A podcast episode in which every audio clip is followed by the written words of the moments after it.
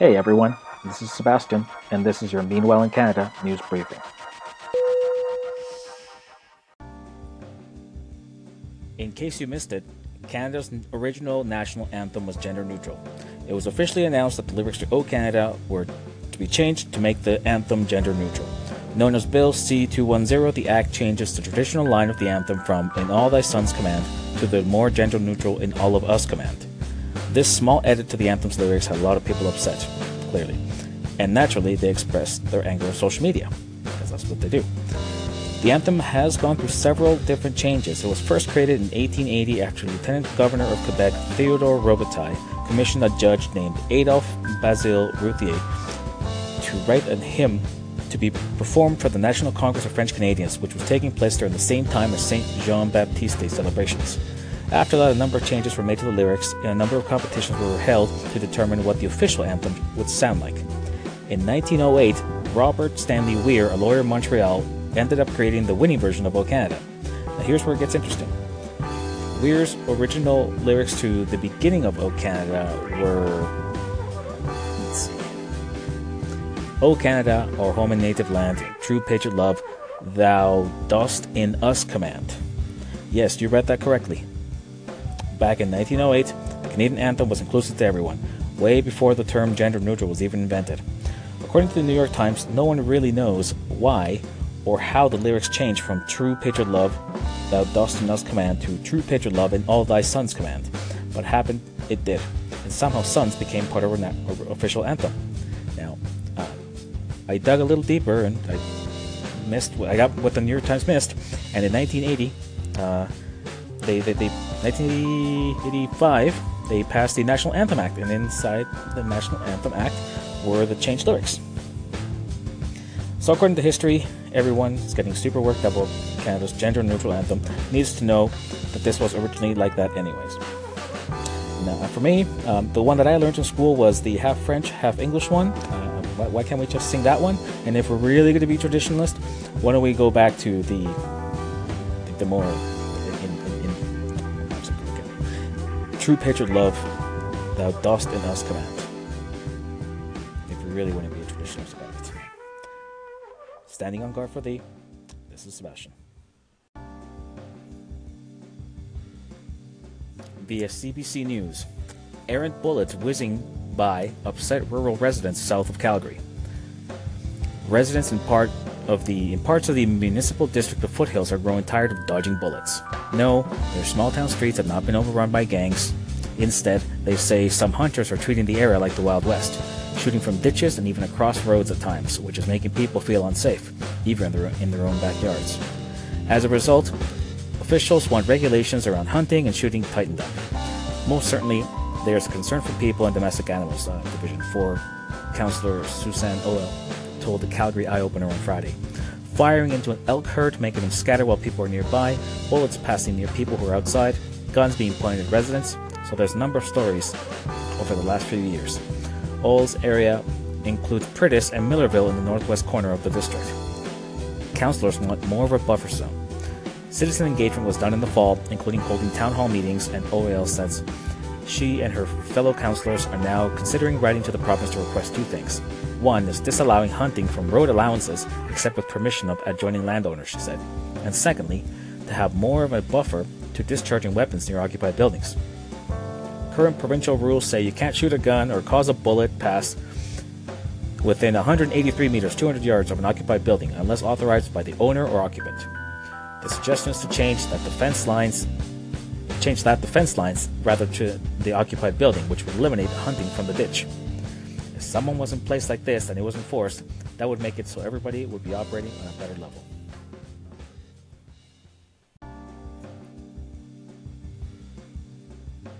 Via daily hype dot com, real-life Mario go-karting is coming to Vancouver.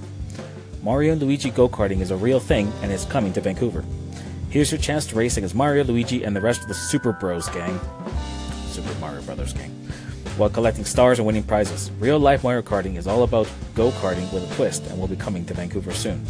This driving experience combines your favorite characters, friends, and new friends for a nostalgic event that will take you back in time. According to friend organizers, on race day, you will be able to pick your favorite character, drive courses dressed as them, and have the opportunity to collect stars to win prizes. The course will also be coming to Toronto, so if you happen to be in the center of the universe when it does, you'll know what you'll be doing. Get ready for the rally of a lifetime. So, Mario Kart racing in Vancouver. Alright, wouldn't mind seeing that here in Calgary as well.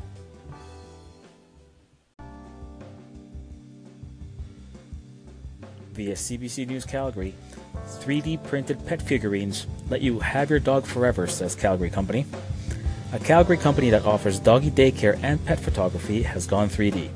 It gives you a three-dimensional figurine that you can hold in the palm of your hand that looks exactly like your dog. Managing Director Brian Burke told C B C News on Monday, "It's not as crazy as an action figure, more like fine china. Would be a good way to describe the quality of it." Burke's company, Gravity B three D in Northwest Calgary, embarked, no pun intended, on a project a couple of years ago. "We've owned a dog daycare for fourteen years. I've been doing pet photography for about eleven years. About two years ago, I came across the idea of doing three D prints. I've spent the last two years to get to this point. And in those two years, the project has already grown. I have changed from a twenty-four camera system to a thirty-six camera system. Now we are doing a sixty camera system. I need to be able to record fast enough so when the dog dog's tail is wagging, I need to be able to capture that. If there's a motion in the three D scan, the scan won't render properly. It actually lets your dog be your dog. Whichever way your dog sits, the three D capture captures that.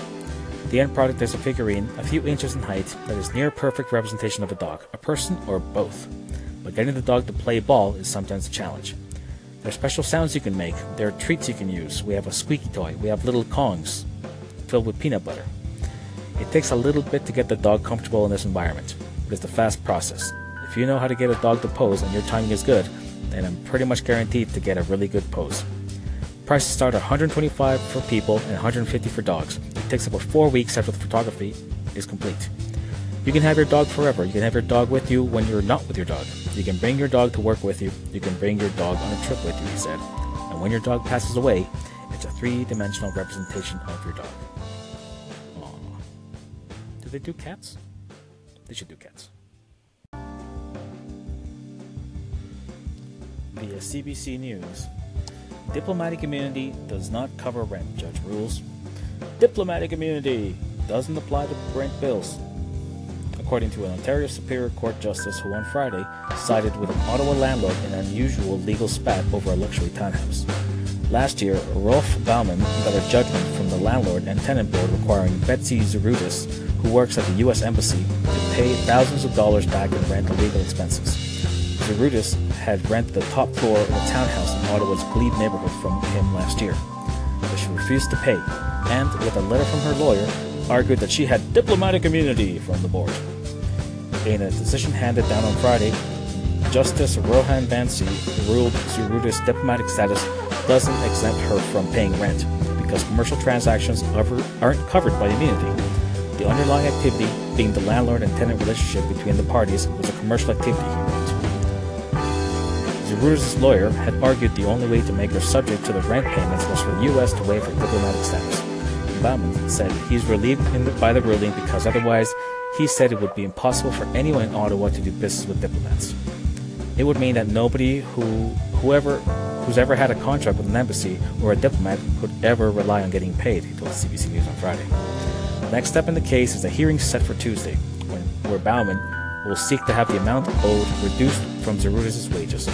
In Bansi's decision Friday, he orders Zarudis to pay Bauman an additional fifteen hundred dollars for legal costs related to this hearing. Zarudis' attorney declined to comment. Diplomatic immunity. Via C B C Calgary, Alberta government boycotts B C wine. Alberta governments will immediately boycott all imports of wine from British Columbia, Premier Rachel Notley announced Tuesday, escalating the interprovincial spat over the Kinder Morgan Trans Mountain pipeline. So, wine over oil, oil over wine. The province's tough stance follows B C's call last week for further review of the oil spill risk from the pipeline expansion, a move that could delay a project Alberta sees as vital to its economy. Alberta first retaliated by suspending talks to buy B C electricity, but Notley upped the stakes dramatically on Tuesday, saying the Alberta Gaming and Liquor Commission, the A G L C, will immediately halt the import of all wines from its western neighbor. The A G L C controls almost all alcohol imports into the province, which are then sold through privately owned liquor stores. The wine industry is very important to B C, Notley said in a news conference from the Alberta legislature. Not ne- nearly as important as the energy industry is to Alberta and Canada, but important nonetheless. I know a lot of Albertans who love B C wine. Quite frankly, I'm one of them, she said. In twenty seventeen, Alberta imported about seventeen point two million bottles of wine from B C, Notley said. That amounts to about seventy million dollars per year paid to B C wineries. About ninety-five percent of Canadian wine sold in Alberta liquor stores is from B C. The A G L C will also be stepping up enforcement on direct-to-consumer sales, Premier said. You know, start busting people from buying wine online or something? In response, B C Premier John Horgan said his government has the right to consult with citizens on the impact of diluted bitumen spills on the coastline. If Alberta disagrees, they can make that argument in the proper venue in our court system, Horgan said in a written statement. Court consultation on proposed new regulations hasn't even begun, but Alberta has seen fit to take measures to impact B C businesses. I urge Alberta to step back from this threatening position. We stand with B C wine producers and will respond to the unfair trade actions announced today. I, I got nothing here. It's, it seems petty, doesn't it? Is it wrong? It seems a little petty. I drink California. I drink Chile wine, so good luck, folks. Justin Trudeau says people-kind remark was a dumb joke.